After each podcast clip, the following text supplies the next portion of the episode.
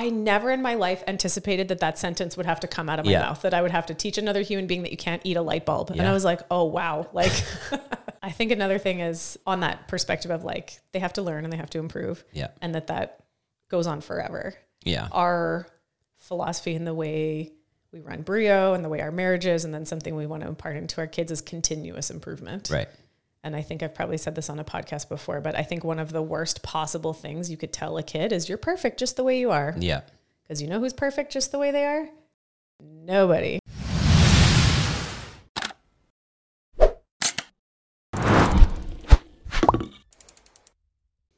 Hello. Good morning. Good morning. Welcome to the Brio in the Closet podcast. Bring up the closet podcast again. Until we move out of the closet, maybe we should just call it the Yeah. Brio in the Closet podcast. Um, so today we thought we would kind of pick up where we left off. So we did an episode on like accumulated wisdom on marriage, just sort of like interesting or helpful or sort of philosophical little quotes or pieces of advice or things that we'd heard and sort of resonated with us Yeah. over the years. Um, we thought we would do the same thing about parenting, Right. accumulated wisdom on parenting. No original thoughts whatsoever. just stealing other people's stuff. stealing other people's ideas. That's like I would say a pattern of my whole life. Every good coaching cue I have, I just stole from another coach that I had the opportunity to learn from. Yeah. You know, marriage wisdom, parenting advice. You just sort of like collecting all these little gems, um, rarely originating Yeah. any ideas. Yeah, I think it's important to note that like by no means are we saying this is the way everybody should parent or mm. anything. This is just like stuff that we found interesting that worked for our kids along the way. And mm-hmm. the main thing uh, that everybody needs to remember is that like your kid and your situation is your own, and you need to figure out the best thing that works for you. Mm-hmm. Actually, well, maybe we'll start out by saying this. I remember hearing somebody say the best advice they ever got when they had a baby was don't listen to anybody else's advice because your your baby is your own Yeah. and you need to figure out what works for the two of you so mm-hmm. taking that into consideration Yeah. here's some wisdom Yeah. So we have two kids, we have two mm, kids two boys. They are 12 and six. yeah So that's our particular situation. They're quite far apart in age. yeah I was 26 when I had Atlas and then 32 when I had Dash. So i was Yeah. older you were older. You're five years older than me. So you were 31 One, and then 36 36. Is that right? something like that Yeah. No, the, I don't know. I How don't does know. math work? Math is Fuck, I don't know. um, well, since you brought up babies, why don't we just like start with babies? Sure. Because there was a couple things that I read or people told me early on, and I went, oh, and they like put my mind at ease because I feel like the new parent stage with an infant is like so stressful, yeah so much advice, and so many strong opinions out Yeah. there. My God. Um, and I just happened to be having this conversation with one of the new moms in the gym the other day. Like breastfeeding, right? Super, ugh, some strong opinions Oh, on yeah. that kind of thing. Oh, if you formula feed your infant, they're going to turn into a criminal or like, oh, you get all this pressure. science shows Science shows. so there is a lot of research out there that shows that um, in a variety of different ways of however you want to measure like successful outcomes, whether it's like academically or behaviorally or whatever, that breastfed pe- babies that were breastfed will tend to do better in life. Um, and so then you feel all this pressure, like, oh my God, I got to do this. yeah But then the study that totally put my mind at ease was um, within the same families where one child was breastfed and one happened to be formula fed for whatever reason, the outcomes are the same. right So that it wasn't actually the breastfeeding itself that was setting these kids up for success. It was the type of family that they came from. It was Right. the type of parenting where you were willing to put the time in and go the extra effort and mm-hmm. and you know like breastfeeding is hard and making it happen but if for some reason it didn't happen with a second child that that loving them the same was actually the thing Right. so that as long as you love your kid and you're invested in you know wanting the best for them that's really what matters and you Yeah. can ease up on you know if your baby takes a bottle and has a bit of formula like it's not the end of the world yeah and And that totally was like oh okay and I think even as like as the male, obviously I'm not doing any breastfeeding, but I think being able to like help with that whole process, Mm-hmm. right? Whether it be like breast milk in a bottle or formula or whatever, being able to like take part and feed your baby and, you know, be part of Mm. that process for the like baby dad bonding yeah and even just taking the burden off the mom. It's like, yeah whatever you got to do, yeah just make it work. You like know? we did a hybrid of both Yeah. right our kids were breastfed and some formula fed bottle fed and i at the time didn't feel bad about that yeah like i thought it was great for you know, you to take part of the burden, but also for you to be involved in that process. I think sometimes in the first few months, the dads are sort of displaced. Like, what, Yeah. what do I do here? What's my role here? And like, yeah, it's great to They make like part a of it. bra for dads that has like a full on like milking system. Is that a thing? It's a Oh, serious wow. thing. Yeah. Because apparently some babies will like only take to a, a breast, right? They're not Yeah. going to like take to a bottle or whatever. And so it like kind of tricks the baby into, trying to make it happen. yeah, Yeah. that's hilarious. I think, um, you know, as much as we get super paranoid and hard on ourselves, you know, people that are invested in wanting to do a good job of being a parent. I'm going to say that I heard this through Bonnie, and I hope that that's accurate where I'm attributing it to. And I, I feel like she heard it from a social worker in the hospital that if you care enough to even question whether you're being a good parent Yeah. or you feel bad enough like you're not doing a good enough job, you're already doing a great job. Yeah. if you care enough to wonder whether you're messing it up, you're already well ahead of Yeah. you know lots of other situations out there and i think probably our our people that work in emergency medicine or social work or policing would would know that that you know there's a lot of really bad situations out there and that if you care enough to even wonder if you're doing a good job you're miles ahead Yeah. you're, do, you're already doing fine I think she said, "Do you read to your kids? Okay, then you're doing a good job. As long as you like take the time to do anything with your kids, like you're doing okay." yeah if you're remotely invested in it so you know i think there's a lot of people that maybe we like stress about it too much and we mm-hmm. could all just ease up on ourselves like Yeah. whatever the manifestation of your version of loving your kids look like, it's it's probably going to be Yeah. probably going to be fine. Yeah. So different like little quotes or things that we've read over the years. One I always really liked was you're not raising kids, you're raising future adults. Right. And so keeping it from that perspective of you're not trying to, you know, modify child behavior, you're setting them up for success to be a functional adult. Yeah. And we've always treated our kids like people, right? Like treated them like not grown-ups, but you know, um, we try to like talk to them like they're a normal human. We never use the baby voices. We never like, you know, encouraged baby behavior so much as just like like treating them like we're equal and we're we can have a conversation about stuff and we probably talked about things with them way earlier than they they were maybe ready. Yeah. But I think both of our kids are pretty mature, and I think that you know they they understand things way way quicker than you think. Mm-hmm. Yeah, I we always talk to them like adults. I used normal vocabulary. Yeah. I never. Here's another beef I have. I never talk about myself in the third person to Yeah. my kids. Mommy says don't do that. Mommy says no. Like no, I just I always talk to them the way I would talk to anybody else. I never did a baby talking thing. I don't. That's just like a particular pet peeve. I hate when people do that. Well, I think nobody wants their kid to be at the bar being like, "Hey, Chad wants you to come home with him." so let's just discourage the. The only person that can talk in the third person is Terry Crews because Terry- he's the only person that does it well. Terry loves yogurt.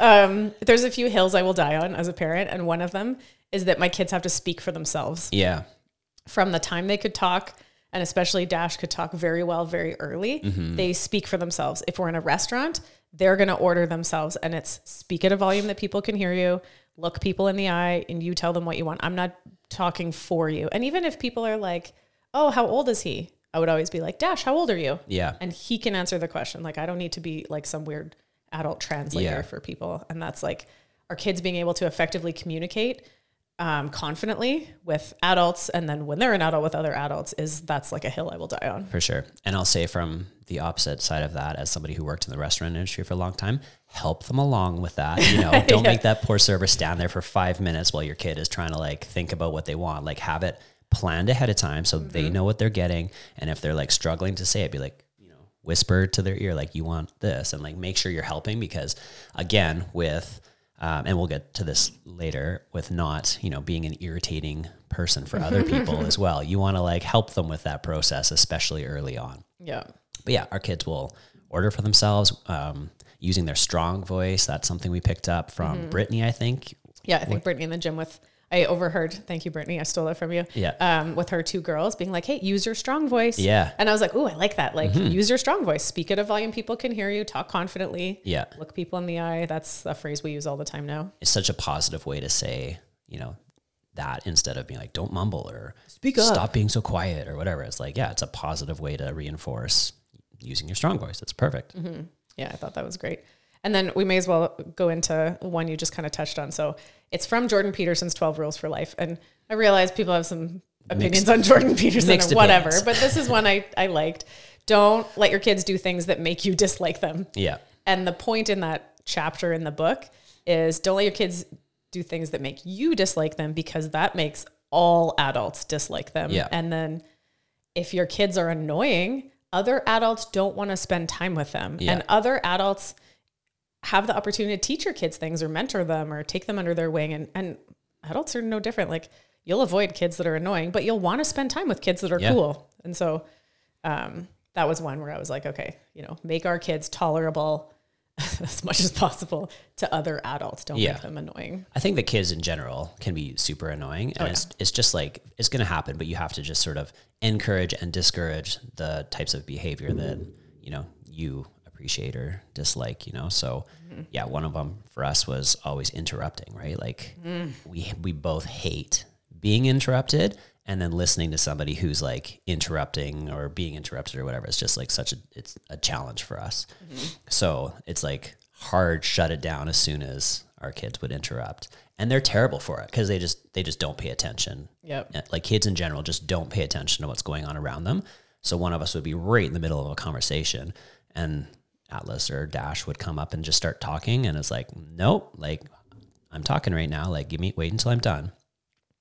It's a difficult thing because it takes a thousand mm-hmm. reminders to stop them from doing it. Yeah. But every time you let yourself be, you know, distracted or interrupted and, you know, let it happen, they're just going to keep doing it. Yeah. If they get the attention they want, they're never going to learn. Yeah. And I think I've said this to our kids, to Atlas especially, like part of the role as a parent is like from a place of love, you're going to tell them some of the things they need to hear. Yeah. Because honestly, out in the real world, probably for the most part, people aren't going to tell them. Yeah. Or if they do, it'll be a much more shameful and embarrassing experience. Yeah. So if I'm like, I will say to our kids, and I might be a bad parent for this, like, you're being annoying.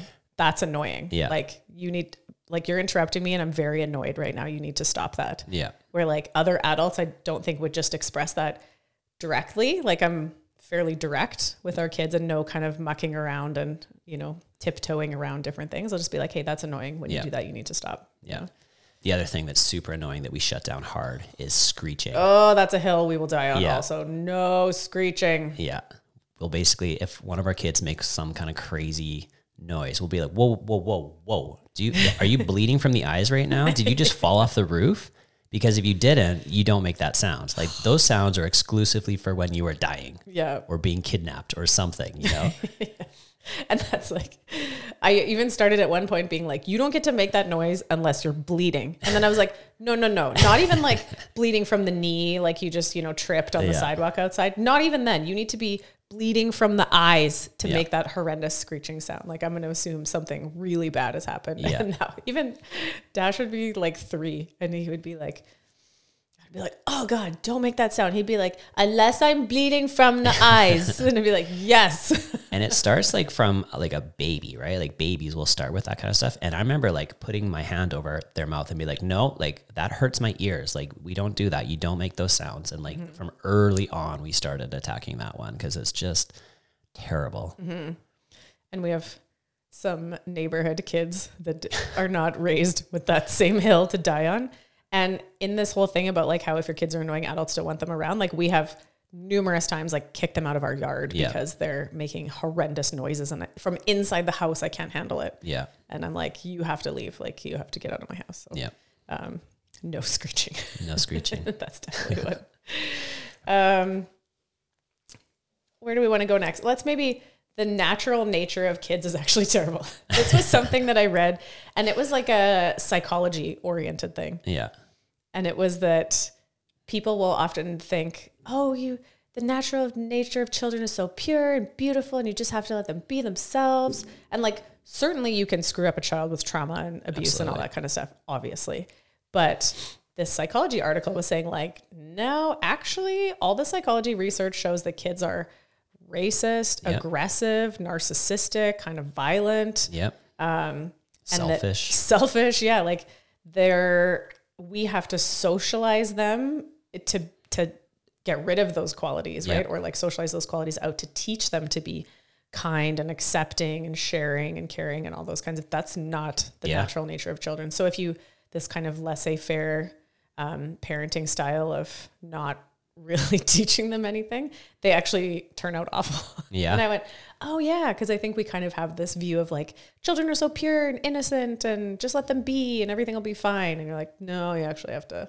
I remember when Atlas was little, little, and I don't remember if it was at a playground or when he first went to preschool or something. But this little boy wanted to play with him, and we are like, "Play with, play with the, like, the little guy wants to play with you. Play with him." And he's like, "No." We're like, "Why not?" He's like, "I don't like his face."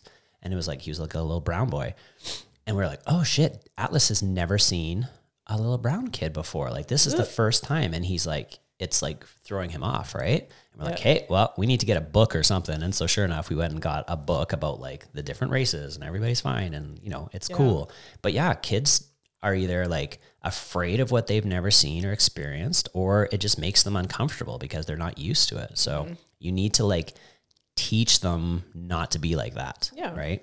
And then, you know, prepare them to go to preschool and there's kids of all Yeah. races and colors and all kinds of things. And then, you know, they get into it more. But yeah, you certainly, it's not the default to be like, they're, they're afraid of things that aren't like them and they're afraid of things that they Yeah. aren't used to and, you know, things that are different. And you have to teach them Yeah. to be kind and accepting. And it is amazing all the things you have to teach your kid. Like you literally have to teach them everything. They are so like it's hilarious because we say oh kids are dumb. It's like it's not that they're dumb. They're just super inexperienced. They don't know that if you climb on a ladder and reach for something and fall, you're going to hurt yourself, right? Because they've never seen it, they've never experienced it. We've seen that, and so we know like nope, don't go up there, you're going to fall or whatever. We mm-hmm. had to tell Atlas to stop putting a light bulb in his mouth, you know? That was I have a distinct memory. You know, there's like certain like core memories that get burned into your brain.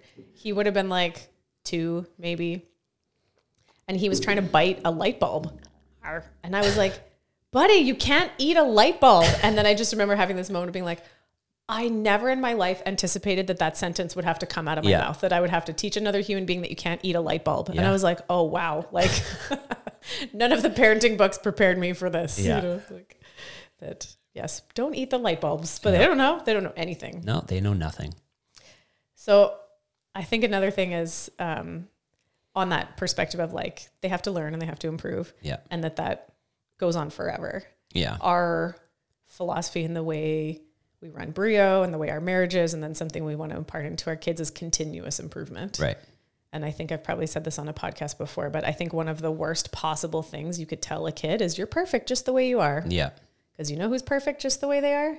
Nobody. Nobody. Yeah. And if you teach them, oh, I don't have to ever improve myself or be better or self reflect or Yeah. anything, what a horrible thing to tell a kid. Yeah. And it's like it's great that a parent is giving the kids support and love and everything. Of course they need that. You need to like love them for who they are and support them and stuff. But you can t- like you can tell if your kid is smelly or if your kid um, you know dresses in sloppy clothes all the time. It's like you can take those little things and help them like course correct so that other people aren't you know like what the hell is with this kid? You know he stinks. Because the last thing you want to do is just spend your whole life telling your kid they're perfect and have them show up at high school or whatever and everybody else is like repulsed by your kid you know? You need to set them up for success with other people as well. And I think that's kind of what we're talking about of telling them maybe the honest truth or hard truth from a, a place of love. Yeah, that like, eh, sure. maybe other people aren't really going to tell you that stuff, or if they do, it's going to be much more embarrassing for Yeah. you if somebody else has to do it rather than within you Yeah. know your family bubble. you're going to do it much more gently than other kids are going to do it And because you love them, Yeah. right? not because you're rejecting them. For sure. Kids are assholes. Like kids are mean to each other. And so if the first time your smelly kid hears that they're smelly from other kids, it's gonna it's not gonna be a polite like, hey bud, like think we need to like shower and maybe start using deodorant. It's gonna be like, holy shit, you stink. kids are assholes. Yeah.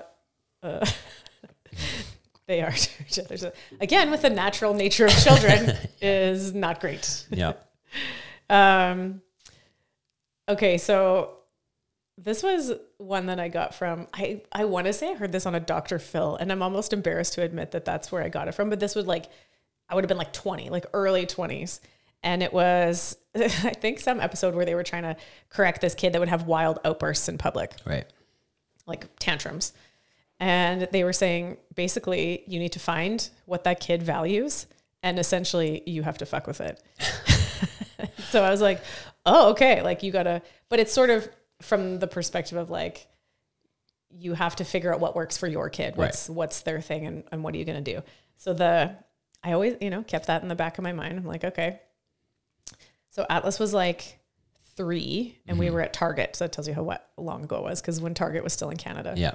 And he was starting to have a meltdown because I wouldn't buy him some monster truck. He was having a meltdown about a toy that I wouldn't buy him. And so I remembered like, okay, you got to f- like find what they value and, and mess with it. And then you also have to be willing to grossly inconvenience yourself for Yeah. the sake of course correcting that behavior. So we're in Target. He's starting to have a meltdown. Atlas was a collector, still it is a collector. And he was super obsessed with these Thomas trains and he had dozens of these little trains and Yeah. he just was so meticulous with them and loved rearranging them and knew all their names and he was all about his collection. So he's about to have this meltdown. I stayed calm, wasn't yelling at him, wasn't upset, kind of crouched down on his level. I was like, hey, if you're going to lose your mind in Target right now because I won't buy you a toy, we're going to march right out of this store. And when I go home, every one of those Thomas trains is going in timeout in the garage. And I was like, is this what you want to do? And he was like, and then, ah, and like freaked out. And I was like, okay. So inconvenience myself. We just abandoned ship on the cart. Yep. I threw him over my shoulder, kicking and screaming like fireman carry, and we marched right out the front door.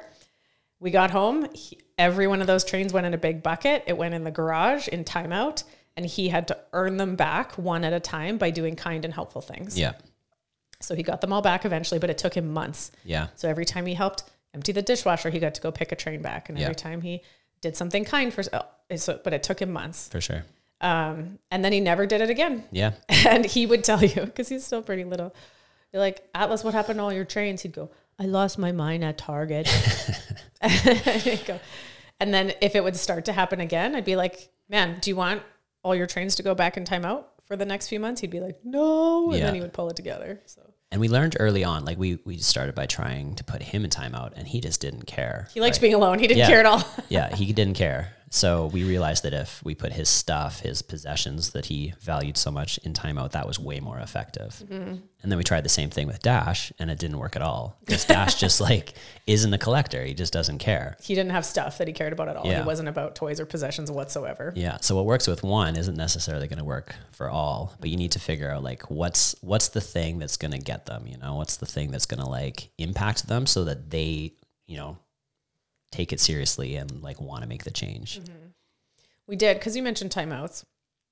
We did teach both of them um, to use a timeout as like self regulation. Yeah. That if like, hey, if you're just like overwhelmed and you're losing your mind and you need like some quiet time to to collect yourself, Yeah. like Pat would say, do you need to take a lap? do you need to take a lap right now? That it's totally fine to excuse yourself from a situation and go collect yourself and have some quiet time and decompress Yeah. and so that they would um, put themselves in a timeout, not in a punishment or this isn't a rejection of who you are as a person and behavior and get out of my face thing. It was like a, whew, I need a moment. And I would do that when I was losing it. I'm not a super patient person. I would be like, Mommy needs a timeout. and I would go close the bedroom door for five minutes and get myself together. You know? You needed a timeout so bad you started talking in third person. It was terrible. Yeah, maybe only if I'm mad do I break my talking about self in the third person rule. I become Terry Crews. Terry needs a timeout. Some yogurt. He's right about the yogurt, though. I just discovered that yogurt is delicious. Yeah. Gone all these years and didn't know. Should have listened to Terry. Be like the full of the mm. full fat, non sweetened stuff with a little bit of Yeah. a little bit of the kid's smoothie Yeah. on top. That's super good. Do an episode on that. Things I learned way too late that are actually delicious. Coffee. Coffee, sour cream, also delicious. Didn't know till I was almost 40. Getting sidetracked. Back to kids. Um, okay, so then since we're talking about what worked with Atlas but didn't work with Dash, yeah. something that did eventually work with Dash. Anybody that knew has known Dash since he was born. He's a He's a character. he's a character and mm, a tough kid. He's stubborn. He such a sweet boy. Yeah. So cute and so sweet. Not a tantrumy kid, but just that dude does whatever the F he wants. Yeah. Aggressively Yeah. since he was very little. And it was so stressful to have him as a toddler Yeah.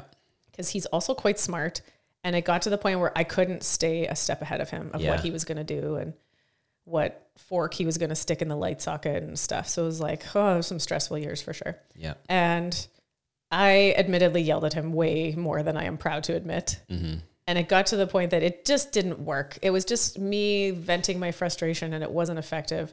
And of course, who likes getting yelled at? Nobody. So he would just tune me out. So then he just wouldn't listen. Well, that was At what all. that's what was funny was if you would yell at Atlas, he would like that would destroy him. He would He was take, very sensitive. very sensitive, and like you couldn't yell at him just because it was cry. it was so bad. And then Dash would just kind of look at you and just be like, whatever. Just didn't care. It just did not enter his brain. You know, he would just tune you out Mm-hmm. Tune you out completely. big time. And so, but he did have some, he does have some very good characteristics. Yeah. He's very, when he wanted to be, he could be very kind, very caring, and very helpful. And he Yeah. liked being helpful. He liked the opportunities to express those things. And so eventually, we started focusing on those things and called them his superpowers Yeah. and tried to really emphasize the positive things. So instead of negative reinforcement, we went positive. Mm-hmm. and I w- tried to emphasize that like kindness and caring is a superpower because I was like, you can change the way someone feels. I was like, when you do something kind, you put a feeling in someone that makes them happy. I was like, that's a superpower, as close as we're ever going to get. Yeah. And so we tried to really like hammer in on those things as part of who he was as a person. And then if he would do something like hit his brother or something, you know, aggressive or mean or whatever, we would go, no, no, no, that's not who you are. Yeah. You're kind, caring, and helpful. You don't hurt your brother. Mm-hmm. And so we would separate all of the like sort of undesirable behavior to, to be inconsistent with his identity. And we started talking about it from that perspective, focusing on who he was as a person and his superpowers. And then if he did things that were inconsistent, then Yeah. we would go almost more like acting confused. Mm-hmm. That's not who you are. What are you doing? That's not, you know. Yeah. And that finally clicked for him. And he really like rose to the occasion of being oh, then he Yeah. got really into like doing helpful things on his own. And he like that kid's love language is gifts for Yeah. sure. you know, he loves like making crafts and giving things to people. And, you know, that finally turned a corner for us with him. But man, he was a tough kid to figure Yeah. out for a, a lot of years. He was a tough one for sure. He's so darn cute. um, where do you want to go next? Um, I guess like that's a lot of the like little kid stuff, but now it's like, you know, Atlas is 12, so we're starting to have to deal with some more like older kid stuff. Um, so one of the like main things that we're trying to instill in in Atlas, especially as he ages and starts having more freedom and more responsibility, is we want it to be that should anything go wrong, if anything bad happens, it's not I can't let my dad find out. It's I need to tell my dad. I need to talk to my parents, right? Mm-hmm. Because like I was mostly unsupervised for most of my life and I did some stupid things. But it was always like I would it was always worse because I would try to hide it and never ask for help and then, you know, I try to tell Atlas like you're gonna get in trouble if you do something bad, right? You're gonna you're not we're not just gonna be like, oh cool, yeah, he broke the car. Okay, yeah, no problem. Mm-hmm. We're gonna you're gonna get in trouble. You're gonna have to deal with it but at least we're there to help you deal with it if you talk to us, mm-hmm. right? Whereas if you just try to hide it from us, you're going to get in trouble regardless because you did something bad. But then you're also going to get in trouble for lying to us or for, you know, mm-hmm. trying to hide it from us. Like that's way worse, you know? Yeah. So as part of like building trust, it's like you need to be able to talk to us about anything. So that's a that's a big one for Atlas, and he's a super responsible guy. I think he'll mm-hmm. always be okay with that. We'll see how it goes with Dash. with that one. Yeah. I think that was something that we had read on like some thread on Reddit. I think Yeah. was where that came from was it was just some guy talking about when I'm raising my kids, I want them to always feel like if they fucked something up, that it's not, oh, I can't let my dad find out. It's, oh, I need to call my dad. Yeah. You know, and I went, oh, that's like a good way to think of it. And that, yeah, you're not going to like excuse all of their behavior, but if they messed up, you're going to help them make it right yeah. in whatever needs to happen. Yeah. You're going to, that you're on their side. And along those same lines, you've said to Atlas before, especially like it's not even when you're in trouble. It's just like when you need us, like throw us under the bus. Like, you know, if you're over at a friend's sleepover and things are going weird and you just feel uncomfortable, or you know, you're at a party or something and you can tell things are bad, it's like don't be afraid to be like, oh my. My mom just texted me and I need to go home. She's being a real bitch or whatever. It's Yeah. like we don't care what your friends think of us. Like we'll take the fall if you just Yeah. need to get out. I remember reading as well about a like secret text, right? Where if mm. if a kid messages a certain emoji, that means like I need you to come and pick me up, or I need I need you to call me, or I need whatever. It's mm-hmm. sort of like a SOS kind of thing. Yeah. It's just like a random like a banana emoji Yeah, or something pick like one, that, right? Which I thought was super smart because kids, you know, often know better than what they know what's happening is bad and they need a, a an escape plan, but they also don't want to seem like uncool, Mm-hmm. right? Yeah, and I'm totally fine with.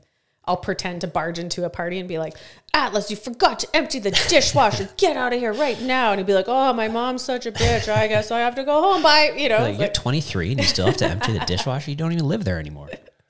Turns out this party's actually just really lame. I want to leave. yeah. Or, you know, if you just bad things are happening and you need an out, but you don't want to look uncool by Mm-hmm. Yeah. leaving, like, I will totally help our kids save face by, like, you can throw me under the bus. I'm 100% fine with that. Yeah.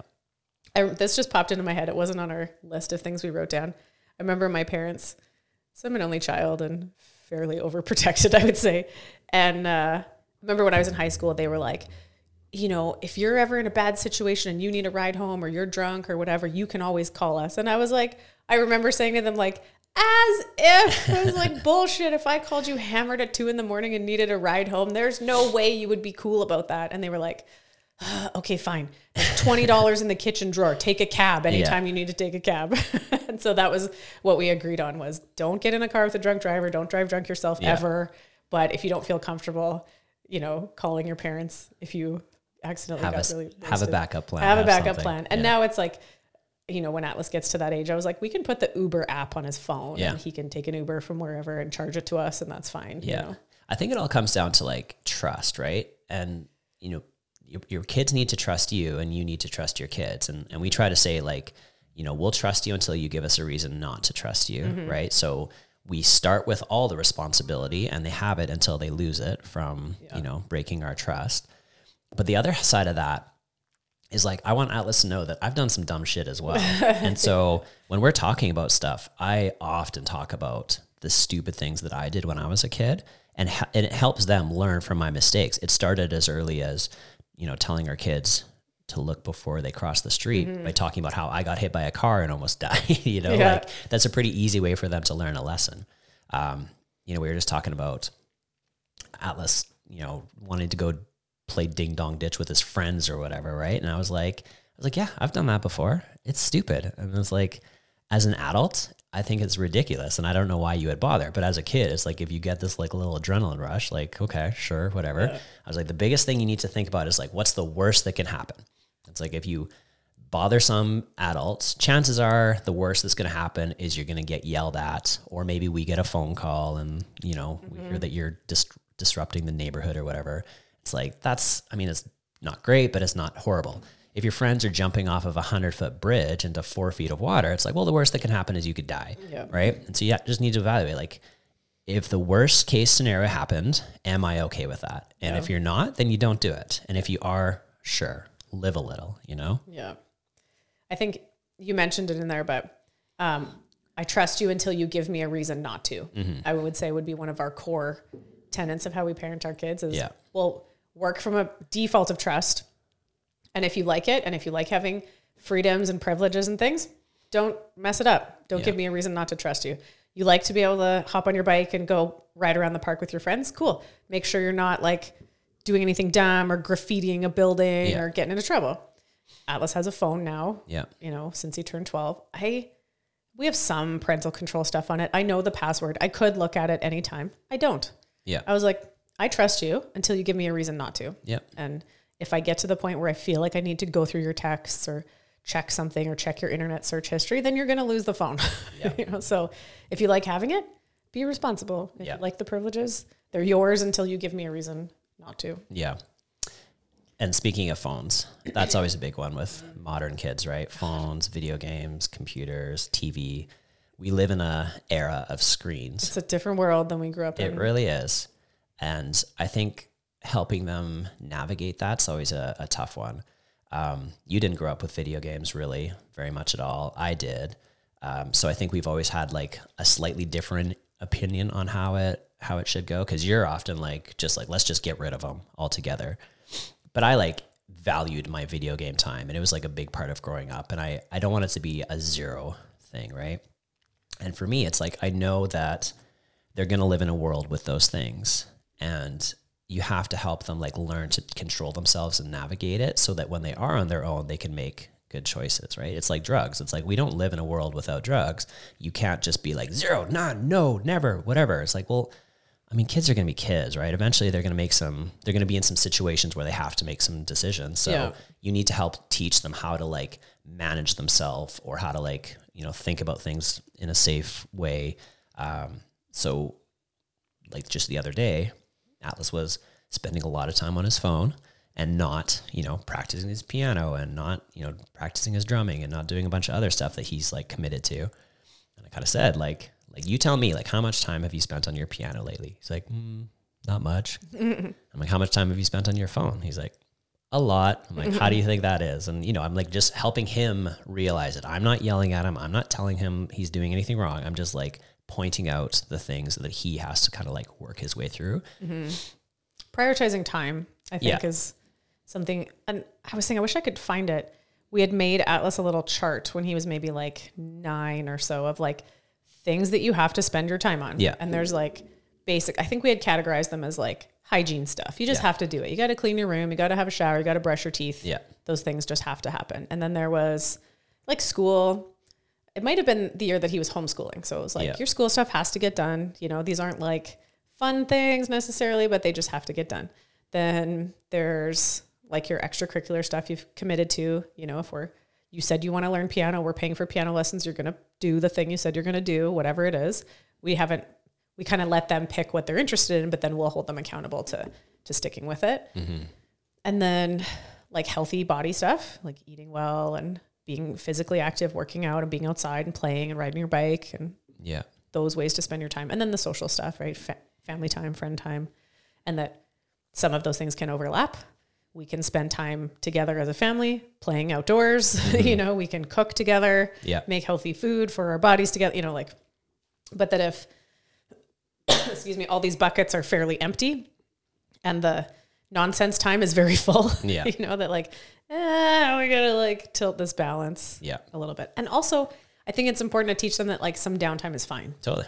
you can have a lazy Sunday and lay on the couch for two hours and watch a movie, and that like that's also okay. But like you can't spend all your time Yeah. like that either. and we'll just try to like help them manage it right like if if they've been spending a lot of time on their screens and you can tell they're starting to get squirrely and stuff we'll be like okay you know what? We're going to take a few days off of the screens. We're going to help you guys rebalance things. Like let's just make the screens a non-issue for a few days and we'll like you know come back to them in a little while. It's not like these are in timeout or this is gone. We'll just be like all right it's time for a break. Yeah. and so we'll spend a few days without the PlayStation or a few days without TV or whatever. Mm-hmm. And that, you know, helps them with another thing where we try not to be like the entertainers all the time, right? Like we'll play with our kids for sure, but I don't think that the parents should be playing as much as the kids are playing, right? Like they need to be able to learn to entertain themselves, right? It's not that um, every time they want to play, mom or dad has to play with them. They need to learn how to like keep themselves occupied and busy. So when they're like, I'm bored, I'm like, okay, well, you can go do Lego, you can do constructs, you could color, you could draw, read a book, you can ride your bike, you give them a bunch of stuff. yeah. And if they're like, I don't want to do any of this, okay, well, the toilets could use a cleaning. And, and then they're like, oh, I'll go play some Lego, right? So helping them figure out a way to like keep themselves busy without the use of a screen, I think is super important. Mm-hmm. Um, but it, it shouldn't always fall on us, you know? And I think we got that. I'm pretty sure it was the comedian Tom Papa has a pretty funny bit about Mm-hmm. When did the role of the dad become like being a birthday clown? Yeah. He's like, why do I have to be like dur, dur, dur, entertaining them all the time? He's like, my dad was never like that. Yeah. You know? So like that's what we say. Like, it's not my job to like be a party clown Yeah. for the kids, and it's just another version of passive entertainment for them if they're not engaging in creatively keeping themselves occupied. It's not much different than a a screen where they don't have to Yeah. have any imagination or creativity to it either. Yeah. Just passively absorbing entertainment. And I think because we have a, like a kind of weird schedule, we're often home a lot, but we're still working. We're still doing something on the computer, you with your school especially. And if they're home from school and it's like, well, we're normally working on Monday, like we still have to do those things on Monday. We can't just entertain you all day where you're, while you're home from school. So helping them be independent that way. Yeah. Um, and I've, I think this sort of steps into a few different things.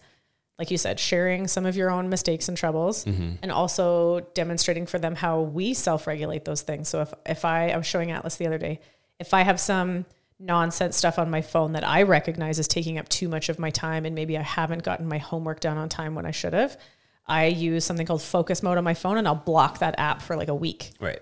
and I'll be like, this isn't just something that we do f- to you guys. This is something you have to do to yourself as an adult. It's never really going to end. You're going to notice like something's creeping in, and then here's some tools, or you know, but you have to do it for yourself, right? Yeah. I don't have another adult being like, no Reddit for you for a week. I have to do it to myself. So teaching them that we're just equipping them with the skills and the tools that that they're going to have to do to themselves. Yeah. Um, I do like to spend slash probably waste too much time on Reddit. yeah Um, a lot of good cat pictures. There. there's some nonsense, but there also is some interesting and insightful things on there. And I like to peruse. There's a few different ones. One's called Raised by Narcissists. Mm-hmm. That's a lot of stories of people raised by like terrible parents and trying to undo the, the baggage. Yep. One called Am I the Asshole? where people will share stories of conflict situations that they're in and they'll be like, kind of who's wrong here? Am I the asshole or is it them? And one called Just No MIL, just no mother in law. So it's like horrible mother in law stories. Yeah. So with like weird parent adult child dynamics and then it interferes with marriages and stuff. And so a lot of that is lessons in how I don't want to be. and I've collected lots of interesting experiences and being like, oh wow, like people have some really messed up dysfunctional dynamics in their Yeah. parent child relationships. And one of them, a common theme, especially in the narcissist one, is parents that absolutely cannot ever admit when they're wrong or Yeah. that they've made a mistake. They expect their kids to be perfect and apologize if they're not, but they will never admit when they're wrong. And I went, oh, like that's one of the worst qualities in in an adult is someone sure. that can't admit to a mistake or whatever. And so um, a big thing I try to do is apologize to my kids. Yeah. If I've messed up, if I lost my mind and I yelled at them or I disrespected them or treated them poorly or Yeah. I just made a mistake, maybe I forgot something, you know, that I was responsible for, uh, like something for school or I forgot to put something in their backpack or whatever, like I will apologize in Yeah. the same respectful way that I expect them to apologize to me if they've made a mistake. And Yeah. it goes both directions. Yeah, even if we're we're just talking about something and Atlas says, "Oh, this happened." I'm like, "No, it didn't." And he's like, "Yes, it did." And then you're like, "Yes, it did." I'll be like, "Oh, really? Oh, okay. I'm right. Or I'm wrong. You're right." And Yeah. I'll like admit that I'm the one in in the air. So mm-hmm. I think yeah, it's so e- and e- even the way Atlas will sometimes talk with us when we're we're trying to like help him develop or whatever. He acts or thinks that we're like just perfect, that we've got it all figured out, we're always right. And we're always like, no, like we make mistakes all the time as well. Like we don't have it all figured out. We've just made a lot more mistakes than you have and learned from them along the way. And we're just trying to help you learn from our mistakes. Mm-hmm. Because, yes, nobody is infallible. Like everybody makes mistakes. And if you let your kids think that you're perfect, then, you know, how are you ever going to like help them develop into a normal person, you know? Yeah. And I think in terms of you're not raising kids, you're raising future adults. Yeah. The future adults that I want to have are ones that can admit when they've made a mistake and own sure. up to it and make it better. Yeah. Um, I mentioned a book and I couldn't think of the name of it when we were talking about the marriage one, but the book is Mistakes Were Made But Not by Me. Oh, yeah. And it's about like, why do humans, why is our psychology have such a brutal time with admitting that we made a mistake when everybody makes mistakes all the time? Like, why is that such a difficult hurdle? Um, so that's definitely a book worth reading in terms of your, you know, adult or romantic relationships, but with your kids and then trying to make functional adults in the future that like, it's totally fine. Just be like, whoops, I was wrong. Sorry. Yeah. You know, it's not the end of the world. So, along the lines of making mistakes, a way that we do try to spend time with our kids instead of just like playing Legos or whatever is we try to like get them to do stuff with us, right? You mm-hmm. especially like to have the kids come and help you cook and and that kind of thing. And part of that process is they're going to mess some stuff up, mm-hmm. you know, they're going to make some mistakes.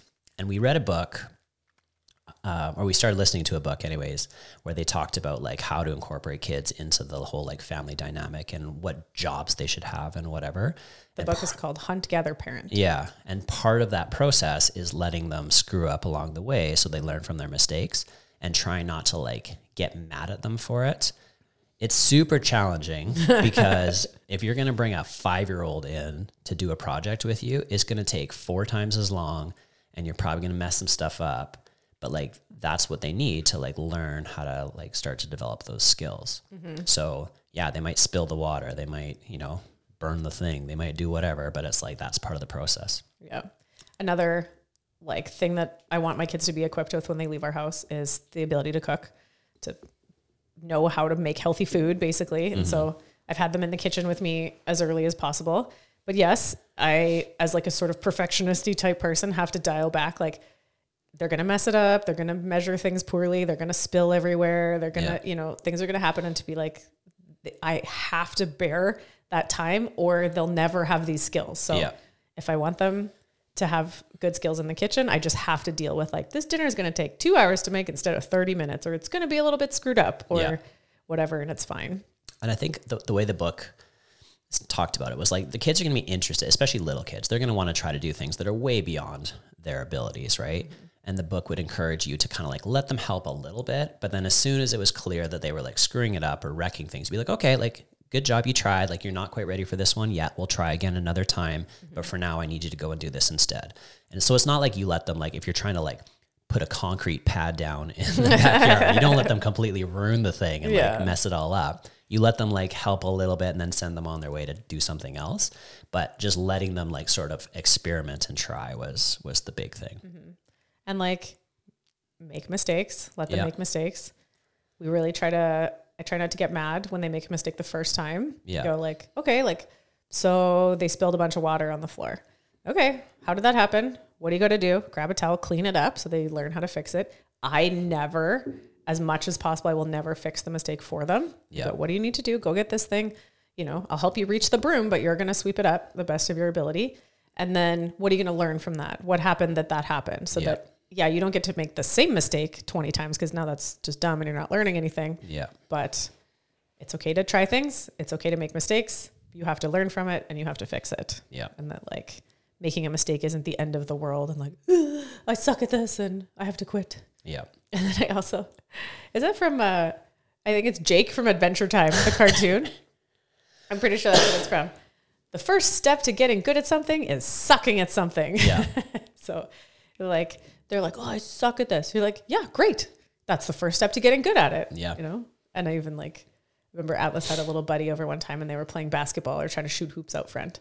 And the little boy is like terrible at it. And he's like, oh, I'm just like, I'm just not good at basketball. And I was like, perfect. I was like, guess what? That's the first step to getting good at basketball. And I Yeah. tried to really celebrate that he sucked at it. And I was Yeah. like, do you know what's the first step to getting good at something? Sucking at something. So if you suck at it, you're on the right track. you Yeah. know? It's like, and he was like, what? And he just looked at me so confused. It's crazy. I think that goes along with one of the other like main things we try to teach is that we try to celebrate the effort, not the outcome, right? Because like you said, everybody sucks at everything basically when they first Yeah. start, right? And so you explain it because you you say it better than I do. Okay, so the it came from the book by Carol Dweck called Mindset. Yeah. And people are probably quite familiar with this by now. Fixed mindset versus growth mindset. Mm-hmm. A fixed mindset comes from the perspective of like like intelligence is just a quality that you have that you're born with. You're just smart Right. and not something that you could develop or practice or whatever. Whereas a growth mindset views everything as something you can work on to get better and improve at. So one of the things that we kind of learned from the you know 90s, I was like a gifted child, you, and people would be like, "Oh, you're so smart." Smart sounds like a quality that you just have, that you're just gifted with. You just are born with it Right. and then you know it it ends up the sort of inadvertently damaging thing that came out of these gifted kids mm-hmm. was this message that like um, smart is a quality that you have and part of who you are. And then if you have something that you're not immediately good at or you make a mistake or you don't get a good mark on a test that these gifted kids would find it immediately threatening to their identity. And they would go what if i'm not smart? You know instead of what you're supposed to do is always praise the effort. So if you see a kid that is good at something, and I do this with my own kids and other thing other kids all the time, they're like, "Look at what I can do," and I always go, "Wow, you must have been working really hard at that." I'm like, "Wow, I can tell you've been practicing," and you always praise that the only reason they can do that thing is because they've worked at it. Yeah. Not like, "Oh, you're so strong." Wow, I can tell you've really been working out, or oh, you must have really worked at that, or mm-hmm. oh, you must have been practicing your piano a lot. That sounds really good. Yeah. So you always praise the effort, not the outcome or the quality. Yeah. The other day when Atlas and I were talking about his, you know, phone usage versus the amount of time he was spending practicing drums and piano. Shortly after that conversation, he had asked me, he's like, "Do you think I'll ever be famous?" And I was like, "What do you mean by that? What do you mean by famous?" And he's like, "I don't know. Do you think I'd, I could be ever be like a famous drummer or famous whatever gymnast or something?" I'm like, "Well, I'm like, how much time do you spend on your drums?" He's like, "I don't know." I'm like, "Do you know?" I'm like, "I read Travis Barker, the Blink 182 drummers book." I'm like, do you know how much time he used to spend practicing drumming? He's like, no. I'm like, about like five hours a day, like five hours of his day from like the time he got out of school when he went to school until like bedtime. He was basically drumming. I'm like, how much time do you think you spend on the drums? He's like, I don't know. I'm like, I'd guess about 15 minutes a week. so I was like, do you think you, you could be as good of a drummer as Travis Barker, who's doing five hours a day when you're doing 15 minutes a week? And he's like, no. I'm like, do you think you would be famous if you spent like that amount of time? No. I'm like, well, there you go. Yeah. And it's like it, it it's all of it, right? We don't bullshit our kids. Yeah. We're honest, right? We're not Yeah. like, yes, you absolutely you, you are going to be a famous drummer. It's like, nope. not, if, yeah. not if you don't put the time in. Yeah. I like the the quote talent is an applied interest. Yeah. And so if you and I want them to always recognize if you see someone that's exceptionally good at something, you know that they have spent hundreds of thousands of hours getting Yeah. that good at it. Absolutely nobody is born being the best in the world at anything. So Yeah. there's the like you know, hard work beats talent when talent doesn't work hard, but when talent works hard, fucking look out, right? Mm-hmm. That's how you get Michael Jordan and how you get, you know, Tiger Woods and people that had there's a base of genetic things sure. you have to have, of course, but those are by no means they're necessary but not sufficient. Yeah. You will never be a Olympic high jumper. That's just not Not going to Not in play the in the. NBA. I'm not even going to play in the WNBA. Nobody even cares about the WNBA. oh bird. it's true. It's true. um, so yes, and that it's not just like oh, like Travis Barker's just so good at drumming. It's that he should see that and go, I understand how he got to be that good at Yeah. drumming, and that I've said this to Atlas now because he's in this age. I was like, what you do right now is you sample as many things as you can. You try music and you try art and you try different sports and different things, and you just find what you like enough that you are interested in enough to put enough time in to get good at it. Yeah. So you try a bunch of things, and then talent is an applied interest. So you decide where you want to apply your interest Yeah. to getting good at what you like. Find what you like, and that's all it is. That's the whole. Was it Malcolm Gladwell? Ten thousand hours of practice Yeah. to be an expert in something. Yeah. Yeah, just applied interest. And so, what makes people talented? Um, the ability to tolerate probably a lot of boredom and repetition Yeah. the ability to do the same thing over and over and over and over again. How many free throws did Michael Jordan throw in his front driveway? Yeah. Millions. he could just tolerate a level of repetition and boredom that most people just Yeah. couldn't. And that's just because, like, for him, it's not boredom. And so he puts the time in and just like does it and does it and does it. Mm-hmm. And that was the thing about like reading Travis Barker's book. It's not that he was like just playing the drum set the whole time. It's like he would just on his snare drum. Like he started out in like the marching band kind of thing. And he would just like one drum, just fucking hours and hours and hours and hours every day, just drumming away, mm-hmm. getting his hand working properly. You know, it's just like, it's crazy Yeah. that's what separates the the elite from the regular you know their Yeah. their ability to just like put work in Do the work. yeah Yeah. And I think that in sort of on this theme of like you have to enjoy the process. yeah You can't be like, I'm doing this so that I can win a gold medal. yeah And we've talked about that with like just even staying engaged in CrossFit, right? If you're like, I'm training to qualify for the CrossFit games and you put your best effort forward for a whole year and you don't qualify, yeah would you say that year was a failure or would you say it was a big success because you did the very best you could? yeah Even if the outcome wasn't there, the external validation wasn't there, you have to enjoy the internal validation of the process of of your consistent effort and being better and improving and all that, Yeah. regardless of whether you become famous or the best in the world or win the gold medal or whatever. yeah. We we talked about it with the grit grind podcast as well right? It's like it's amazing if you can do the 75 days in a row but even if you only do 20 days in a row and then fall off the wagon like you developed a lot in those 20 days right? So it's just about like celebrating the journey and enjoying the process and like benefiting from the things that you're doing the, the work you're putting in. Yeah, totally. it's not about the end goal. Um, okay, so there's I think like one more on our little list of notes that we made. Yeah, and this one, um, okay, so I'll backstory of where it came from. I think when I lived in Nova Scotia, I had a boyfriend at the time who had a niece, and she would have been like seven, maybe. It was an imaginary boyfriend. yeah, there was no one before you. and his sister had gone, had her and her daughter had gone through this like sort of um, training program thing to help kids recognize predator creepy behavior. And which is good, equipping kids with um, the confidence to say no and, you know, feeling confident to report creepy behavior to the adults around them. Lots of, you know, good skills that unfortunately kids need to have. I wish they didn't. yeah. Um, but one of the things they had told the parents was don't ever make your kids hug someone if they don't want to. Don't Yeah. make your kids give someone a kiss if they don't want to. That if you're like, give Uncle whoever a hug, and they're like, no, you don't be like, give them a hug, where you teach them that they don't get to like set the boundaries on their own personal space. Yep. And I, so I would have been like 21 at the time. And I was like, oh, yeah. I was like, that's a really fucked up thing that we do to kids where, Yeah. you know, you like, maybe you went to someone's house for dinner and you're like, give them a kiss. And they're like, I don't want to give them a kiss. And you're like, do it. Yeah. you know, and then what do they learn? That their own personal boundaries don't matter at Yeah. all. So that was something with our kids where I was like, yeah, if you don't want to hug someone, you don't have to. If Yeah. you don't like someone hugging you, you can say no. If you, um, and that I will fully support that. I won't Yeah. ever make our kids let someone into their personal space if they don't want to. Yeah. And because we have boys and I want to raise them to be like not frat boy creeps, you know, that just think they're entitled to other people's personal space also. Yeah. I think that it needs to be demonstrated in both directions. That, sure. that they have to respect other people's boundaries and that they should expect that theirs are respected as well. Yeah. Um, I remember grade one, so going to pick up Atlas outside his classroom.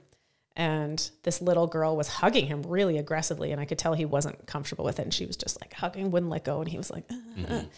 And uh, the other parents are like, "She has a crush on you." And I remember kind of getting a little bit aggressive and being like, "No." Like, and I remember saying kind of loudly so the other parents could hear. I was like, Atlas, if you don't like what she's doing to you right now, you can say no and you can push her away from you. Yeah. You don't have to let her act like that towards you because, oh, it means she likes you. It means she has a crush on you. So what does that tell him? When he likes a girl, he gets to just go aggressively hug and kiss her, even if she doesn't want it. Yeah. Um, excuse me, no. like, Yeah. so I remember getting like, you know, in that moment, being like very aggressive that she needed to stop Yeah. and that he needed to be confident in telling her to stop and that what she was doing wasn't okay. and sure. that it really grossed me out the way the other adults acted about it too. Yeah. That it, that somehow it was supposed to be okay with him because it means she likes you, she has a crush on you. Yeah. I was like, guys, It's it's it. it's super cute if they're both into it. If they're just like two little kids hugging each other, like that's super sweet and adorable, and that's great. But like you can't force that on people. Mm-hmm. You know, if one of them's not comfortable with it, you shouldn't be pushing it or encouraging it for sure. Yeah.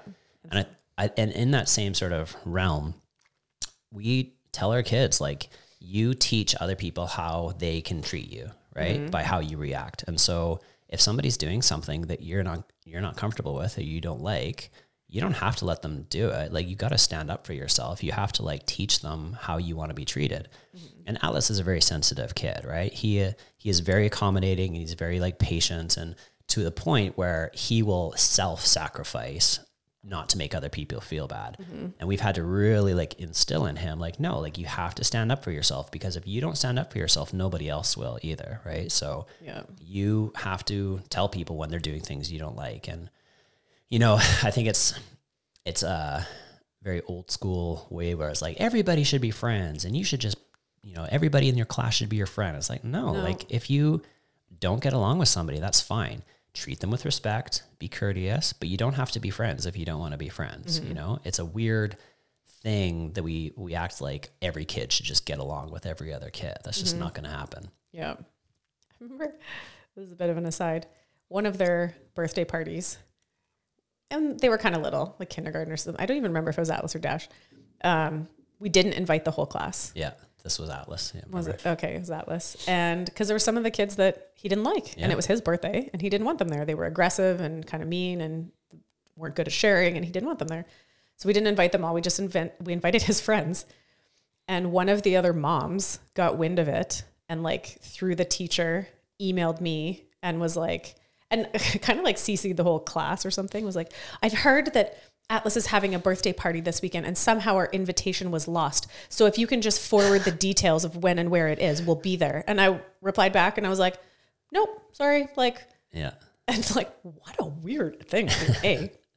And I just had kind of said, like, actually, sorry, like the type of party he's having doesn't accommodate an unlimited number of kids. And he has lots of friends, like his cousins and his gym buddies and his gymnastics friends and his Yeah. school friends. We just weren't able to invite everybody, you know, sorry. And I didn't back down on that. I was like, what a fucking weird Yeah. thing to do to just think you're entitled to some kid's birthday party. A, even just like financially, like, what if we were just like, hey, man, like, it, that wasn't the deal, but you know, to just impose yourself on someone else's thing. I thought that was so strange. Yeah, that was a really weird thing. Yeah. Yeah. I think, yeah, kids just need to have the freedom to decide for themselves. Like they can't be mean to other people, but they No, can you decide always who be kind, but you don't have to be friends with everyone. That's right. You can you can decide who you want to spend your time with. And Atlas is like he's he's like me. Like he doesn't need a lot of like friends in his life. He's he does better with just a few really good ones instead of having like two dozen sort of like whatever sporadic friends. Mm-hmm. So, you know, if he prefers to spend more time by himself and whatever, then that's great, you know. He mm-hmm. can still be kind and courteous and nice and everything, but mm-hmm. you don't have to you don't have to hug the people you don't want to hug. You don't have to hang out with the people you don't want to hang out with. I just I don't think we should force that on on kids at all. There's a few other things I've read about teaching kids to recognize like grooming predator behavior. Yeah. One of them is an adult should never ask you to keep a secret. Mm. And that if, if yeah, even just saying that, that sounds super weird. it sounds super creepy, right? But that's the beginning steps of like grooming behavior is like, hey, we're going to keep this just between us. Like, yeah, don't tell your mom and dad, you know? and like, because you don't want to, like, you want them to stay innocent. You don't Yeah. want them to know that creeps are out there, but creeps are out there. Mm-hmm. Like, ugh, I just posted a thing the other day about a weightlifting coach in Nova Scotia. Yeah. Just got charged with sexual assault of a teenage girl. And you're like, you know, shit happens and it's gross. And sometimes it's girls and sometimes it's boys too, right? Yeah. It's not a, it's not a gender based thing that only applies to one or the other. And they just kind of have to have you know, you don't want them to know the full gross details when they're young, but to kind of have some red flags. Like, hey, if an adult ever asks you to keep a secret, like you should tell me that immediately. yeah, Or, you know, I've read some um, like sexually abusive relationships will be like, um, if you tell your mom, like, I'm going to hurt your mom or something, they'll like threaten the parents. yeah, And so I've always just kind of said, like, dude, have you seen me? Have you seen your dad? We're fucking strong. Nobody's gonna hurt us. You don't worry about that, you know. And it's like that's not even true. I'm a huge wiener, but um, just to make him feel confident that Yeah. like you don't ever have to like try to protect me or protect your dad or Mm-hmm. take bear something that like because somebody's threatening either one of us, like we're fucking fine. you Yeah. know? like we'll be okay. I took some jujitsu classes. Good to go. Battle pajamas. Battle I'm ready. pajamas. Yeah. I don't know. I wish we didn't live in a world where kids have to be aware of that kind Yeah. of stuff. But I also, you know, like I said, I want to raise our boys to be respectful of, Yeah. you know, women and relationships and boundaries and that they should expect that the same for them. Yeah. I think our overall goal is like, you know, we're, we're raising them to be good people, right? We want them to be good people, which means like caring for themselves, caring for other people, uh, standing up for themselves, um, being a good person to be around, right? Nobody wants to hang out with an annoying person. Um, but then also understanding that like they're not perfect and you can always be working on yourself and improving who you are as a person Humble. humble. Yeah. And then the the big thing is just trust, right? Yeah. Make make Hardworking and honest. yeah, we want them to be trustworthy. We want them to trust us. We just want to like build that relationship in a way that you know we're just we're all good together. Mm-hmm. And yeah, like I said, uh, I think pretty much this entire list that we jotted down was like things we've heard, you know, even from some funny sources Like, like, Dr. Phil. Dr. Phil, whatever. Books, other people, you know, insightful philosophical things where you just go like, oh yeah, that resonated, and like keeping that, putting Yeah. it in the pocket, and for sure. saving it for later. So And back Yeah. and back to what we started with, like this is by no means a complete list or the answer to anybody's problems. It's like you got to figure that out for yourself.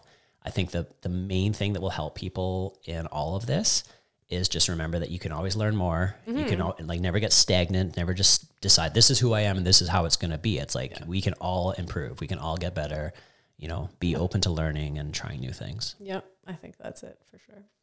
Okay, Awesome. Kids 101. see you in the next one.